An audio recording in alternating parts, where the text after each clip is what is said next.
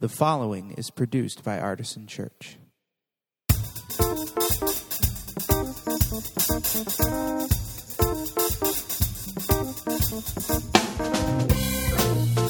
Welcome to the Artisan Church Podcast, a weekly broadcast of Artisan Church in Rochester, New York. To learn more about Artisan Church or to support the ministry, visit www.artisanchurch.com.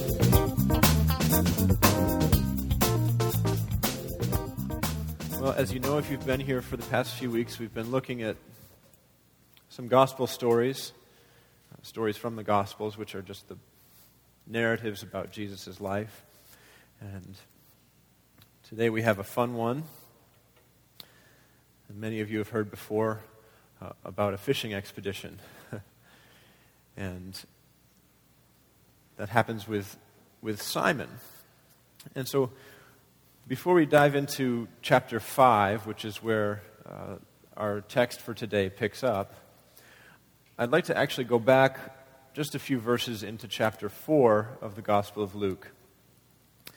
And uh, the reason I'd like to do that is because the, the story that we are going to look at primarily today in Luke 5 is, is the second encounter in Luke's Gospel between Jesus and Simon.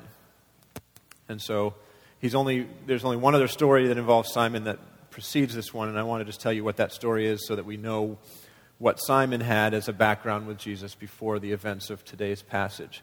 So I'm going to just read you a couple verses from chapter 4, and uh, it's verses 38 and 39.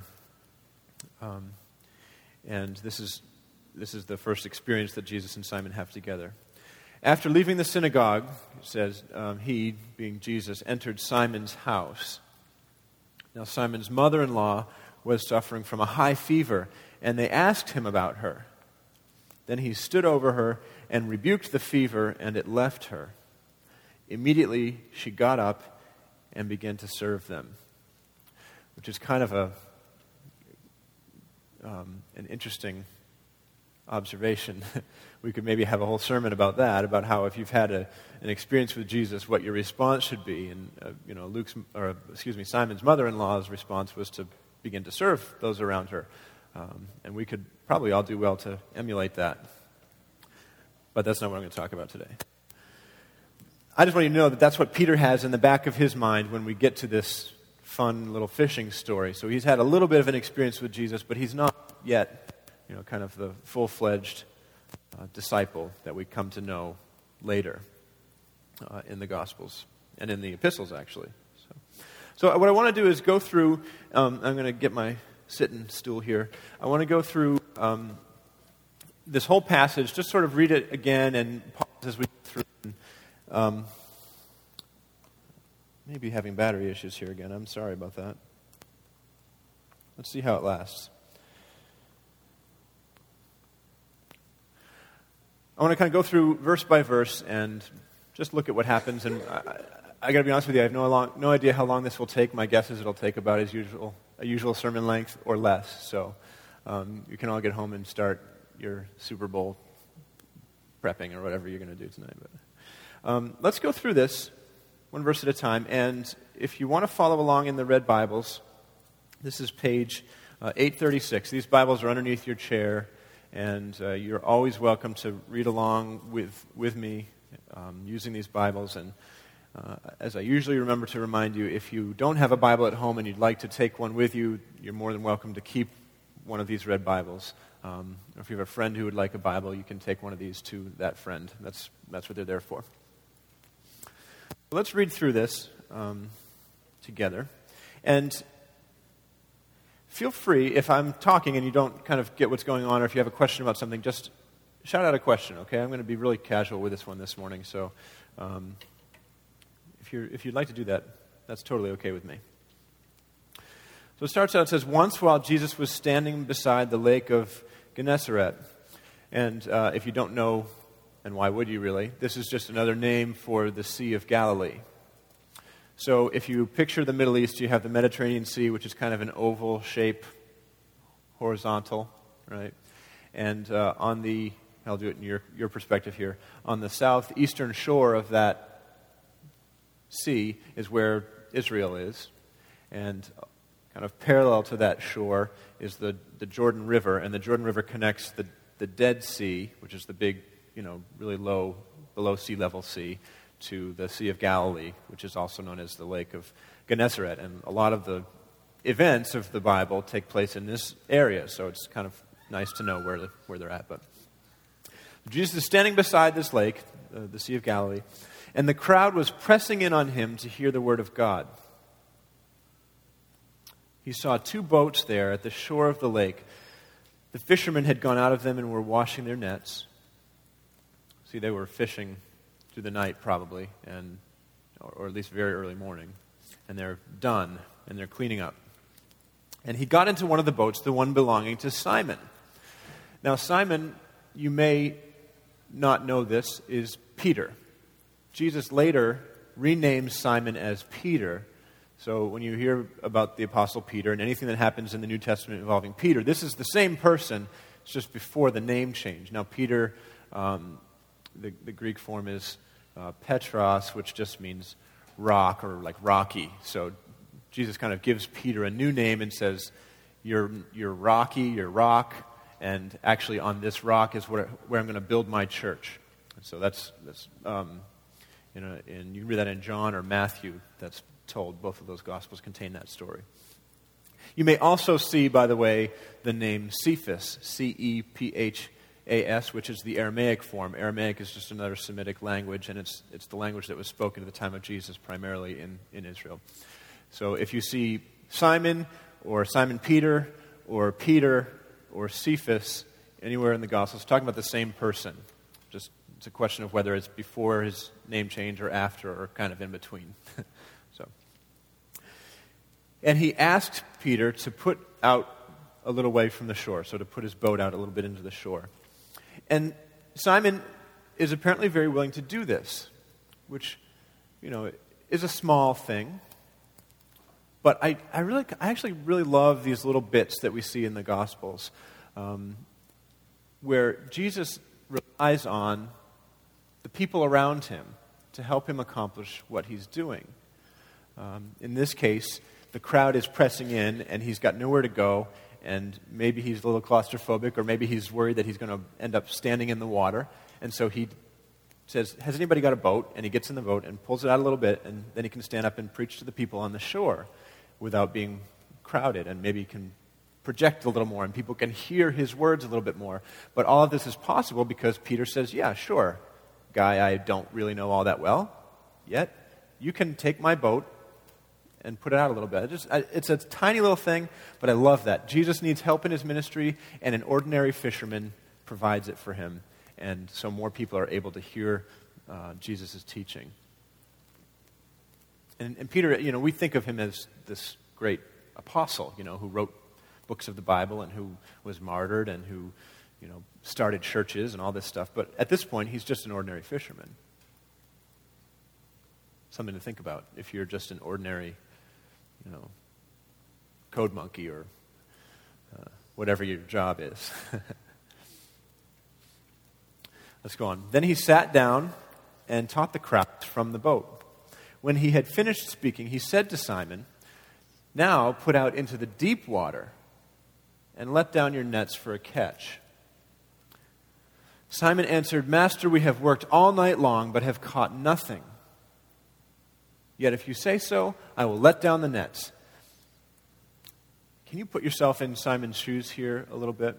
I don't know how many of you have done manual labor like fishing. Um, or I, I, was a house painter for a few summers. Um, you know, if you've done carpentry, especially outdoors in bad weather, or any of those, if you've been a fisherman, you know, like a professional level fisherman, uh, we have those back where I came from. You know, these, these lobstermen guys with the big beards that are like with frozen seawater in them, you know. And the yellow, yellow rain slicker, you have to have that. But if you've ever done a day or a night of manual labor and then finished and gotten home and cleaned up, how badly do you want to go back to work 20 minutes later? Not at all badly. When I used to paint houses, I would come home and I'd have paint everywhere on me. And I, you'd have to clean up your brushes, and I, you'd just get it's in my fingernails and it's under my fingers. And, and I finally get cleaned up and showered and sit down. If my paint boss had then called me and said, By the way, there's one more dormer we have to finish up tonight. Can you come back and paint? That would have been like the worst news I'd received all month. It's just horrible when you've finished that day of work to be asked to do some more especially if it's a lousy day of work and you've had no success at it, which is Peter's situation. He has washed his nets, he is done. He's going to live to fish another day. He just wants to eat something and go to sleep, is my guess. And yet, Jesus, the guy who just a minute ago has borrowed his boat, says, You know what? Let's go back out. Let's try one more time to catch some fish. Now, catching fish, you're either going to do it or you're not. It's kind of, you know, you throw the nets over so many times and they come up empty. The Sea of Galilee is not very big, okay? If the fish are not biting or swimming into the nets, they're not going to come, right? And yet, what is Peter's, Simon's response? Let's call him Simon because he's not Peter just yet. He says, if you say so, I will let down the net. I don't know why he had enough faith to do this. Maybe it had to do with the, the miracle he had seen Jesus work with his mother in law. Oh, thanks, Mike. We'll, we'll let it go for a few more minutes. If we have problems, I'll change the batteries. Sorry, I know that's distracting. Maybe, maybe Simon remembers back and he says, You know what? He did that thing with my mother in law where she had the fever and then she didn't. And I remember at the time thinking that's probably just a coincidence. But maybe it wasn't. Maybe, maybe, the, you know, I've been listening to him teach. It seems to be connecting with these people. Maybe I'll try this. And so what he says is, if you say so,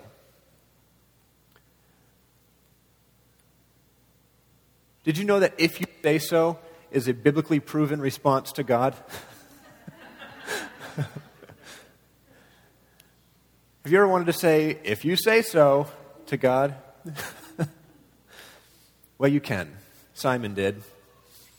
Of course, he was crucified upside down at the end of his life, so maybe you don't want to follow in his footsteps. But Simon did, if you say so. You know what? Sometimes Sometimes that's what you've got. And you have to take your skepticism and, and just step out of it, even if you have no good reason to do it, and see what happens.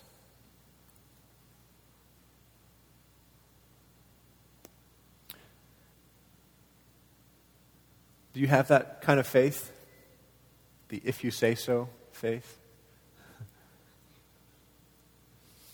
When they had done this, they caught so many fish that their nets were beginning to break. so they signaled to their partners in the other boat to come and help them, and they came and filled both boats so that they began to sink. They've had so much blessing from Jesus that their nets are about to break and their boats are about to sink. It's like he buried them in blessings. You want fish? Have you ever had so many blessings it felt like you're going to burst at the seams? I don't know, maybe you haven't. I don't think everybody's guaranteed that kind of experience, but that was what Peter and his partners had to experience. When Simon Peter saw it, he fell down at Jesus' knees, saying, Go away from me, Lord, for I am what? I'm a sinful man. What was it about a net full of fish that made Jesus think he, or made, made Simon realize he was a sinful man? And by the way, does that, does that sound familiar to you at all? Go away from me, Lord, for I am a sinful man. Have you heard anything like that anywhere else today? Isaiah. Isaiah 6, right? Samantha read that. Isaiah has this vision of heaven and he sees the seraphs and the Lord seated on the throne and his robe filling the whole room, and he says, What? Woe is me! I am lost, for I am a man of unclean lips, and I live among a people of unclean lips. Yet my eyes have seen the King, the Lord of hosts. So that's two examples today of that kind of response to God. When you come into God's presence and you really see something amazing, whether it's a vision of heaven itself or whether it's a miraculous catch of fish, that is the response. Uh oh. I am not worthy. You know, it's like the Wayne's World thing. Uh, so that movie is what? Almost 20 years old now? I am so cool. I'm like the hippest pastor in Rochester. Wayne's World, man, it's so funny. You guys even know what Wayne's World is? Okay, thank you. oh, man. uh, I'm going through this period of time where I'm realizing that I'm not young anymore. Like, I'm not, I know I'm not old. Some of you are way older than me, way older than me and you're, you're like, stop complaining about being old. But I'm just realizing that, like, the most important album of my high school career is about to celebrate its 20th anniversary. They're going to, like, they're probably going to release a special package and everything for uh, Pearl Jam's 10. I was a freshman in high school when that came out, and it's, I, I don't know, I don't it has nothing to do with Simon and the fish. do you ever have those moments where you just realize that life is, you know, going way faster than you think it should? those of you who are older than me, I know you're thinking you've got a lot more of those ahead of you. Whew. That is the response to a holy God. When you come into his presence and you suddenly realize something about yourself, which is that you are not quite worthy to be in his presence it suddenly becomes acutely obvious that you have shortcomings and that this isn't quite right. In fact, that's, that reality is what drove us to choose awe as one of our five values. If you've been around here, you've heard us talk about our five values as a church awe, beauty, roots, community, and justice. Well, the first one is awe, and our statement about that is that we humbly recognize the sovereign power, reverent mystery, and gracious wonder of God who is worthy of our worship and full devotion. And that is what Simon encountered when those fish were about to break his nets open and sink his boats and his partner's boats. Wow. I'm not worthy. In fact, he says, Go away from me. This is I, I, more than I can handle. For he and all who were with him were amazed at the catch of fish that they had taken. And so also were James and John, sons of Zebedee, who were partners with Simon. Then Jesus said to Simon, Do not be afraid. From now on, you will be catching people. Notice what he doesn't say. He doesn't say, Oh, now, Simon, don't say that about yourself. You're not a sinful man. Buck up, camper. Everything's going to be okay. That's not what Jesus says. Because that wouldn't have been true. Simon had identified the problem correctly. He was a sinful man. He just had the wrong solution. His solution was to tell Jesus to go away. And Jesus' solution was, in fact, no, we're going to get a whole lot closer, you and me, over the next few years. In fact, Jesus speaks one of his Jesus catchphrases to Simon. He says, Do not be afraid. That's the Jesus catchphrase. Do not be afraid. Why not? Well, this seems like a non sequitur to me, I've got to be honest. I'm not sure why what he says next would be cause for Simon not to be afraid. but he says, I'm going to make you I'm, I'm, uh, my brain is slipping back into the old Sunday school song. I will make you fishers of men. Have you ever heard that song? I will make you fishers of men. There's hand motions. Fishers of men, fishers of men. I will make you fishers of men if you follow me. if you follow me. if you follow me, I'll make you. it does, doesn't it? It all comes together. It's great. Do not be afraid. From now on, you will be catching people. And I have a feeling that it's not going to be the, ooh, I caught a little bass type. It's going to be the nets breaking, boats about to sink. I am scared out of my mind at what's going on right now, and I am not worthy kind of catching people. I wonder what Peter thought about that. Peter, who was not yet Peter. That's got to be a pretty scary proposition. So I'm not sure what the do not be afraid meant. And then the last sentence of this passage is really amazing to me.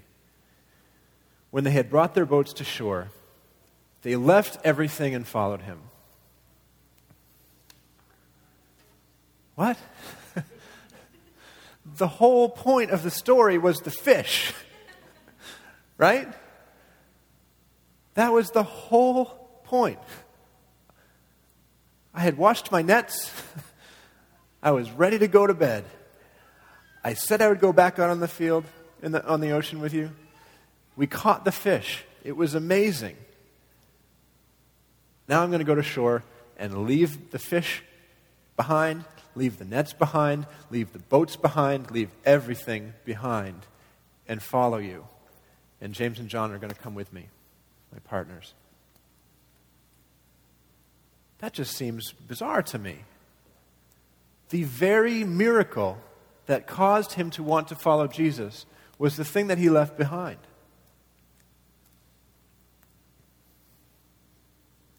The thing that had seemed so important, in fact, the only thing that had seemed important at all, was suddenly not even important enough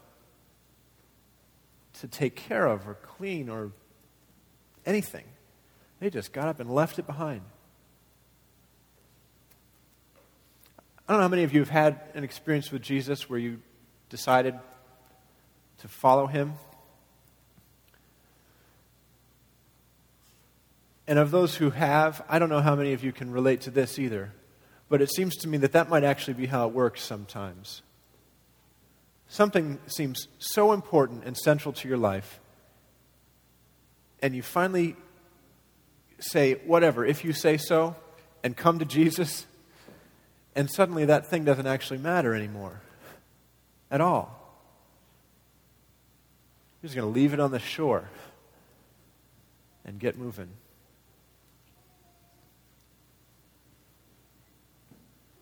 Well, that's Simon Peter's come to Jesus story.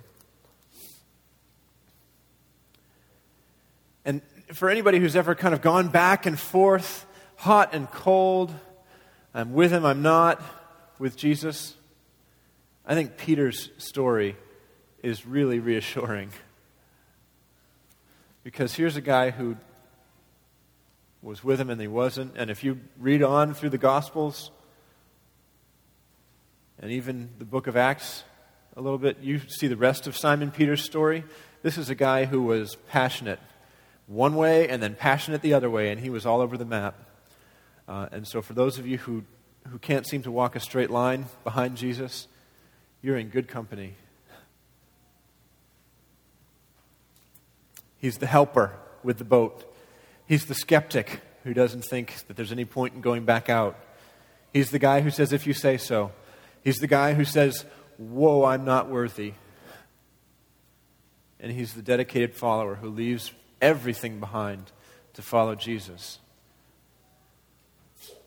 And I have a feeling that most of us can see ourselves in one part of that story or the other, if not in all parts of that story.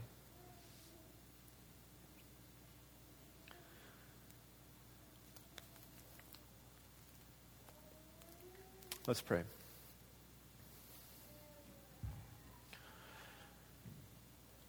Lord Jesus, we all want to follow you.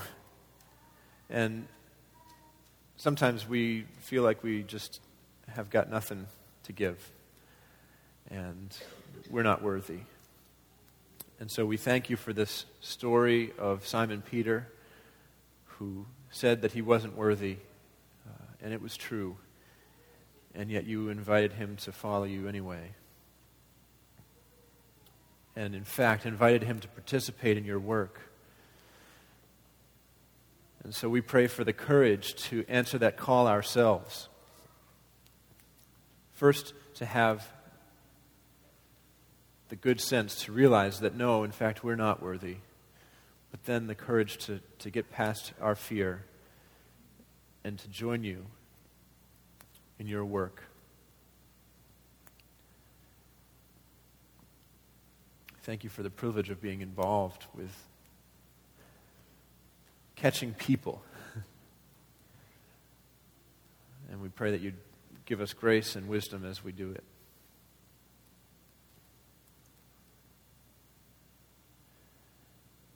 pray all this in your name.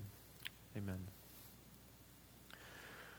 Well, as we prepare to come to communion, I would like to just remind us of, in addition to Peter's story, a lot of the other stories that we heard in the Psalms today, because there's lots of, uh, in the Psalms and the Old Testament and the New Testament reading, there's lots of different um, responses to God that we've observed in these texts. And if you didn't see yourself in Peter's story, there's a good chance you'll see yourself in one of these other things. Whether it's Isaiah saying, I'm a man of unclean lips, or whether it's the psalmist who, you know, this is straight ahead psalmy stuff that we read today. You know, I, I will give you praise and thanks with my whole heart. Or that First Corinthians passage that Ben read some really interesting responses to the story of Jesus there, and we don't have time to get into that, but Paul talks about how he came and, and proclaimed the gospel, and how essentially he says, if you don't believe me, you can go ask some of the 500 people, many of whom are still alive, who Jesus appeared to after his resurrection. Now, this book was written, you know, 20 years later, so there's lots of witnesses still around. If you're, uh, if you're criticizing historicity and all that stuff in the New Testament, you've got, you've got to answer this question why was this story not immediately squashed? Because it's hokum. And there were witnesses apparently that Paul was saying, go talk to. But that's a totally other sermon for another day. But maybe you had an experience with Jesus yourself. But maybe you have to rely on somebody else's story at first. And that's what Paul was getting at in 1 Corinthians 15. You have Peter saying, Go away from me, I'm not worthy. You have not only Peter, but James and John leaving everything to follow him. So, wherever you are at with that, if you want to be part of this table, we invite you to come. And um,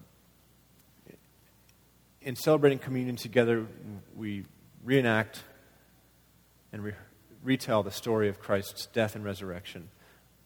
The bread symbolizing his broken body, and the wine symbolizing his shed blood.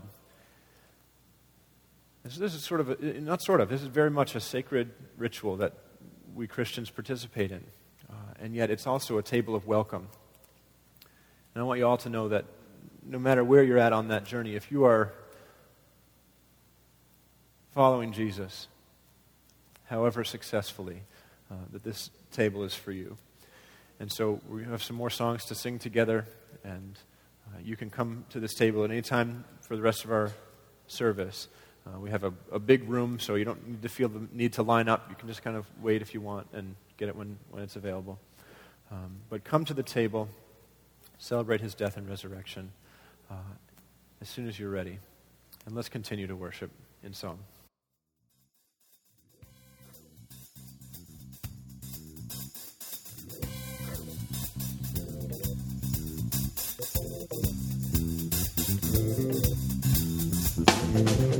This has been the Artisan Church Podcast. To receive future podcasts, go to www.artisanchurch.com slash podcast or subscribe on iTunes. Thank you for listening.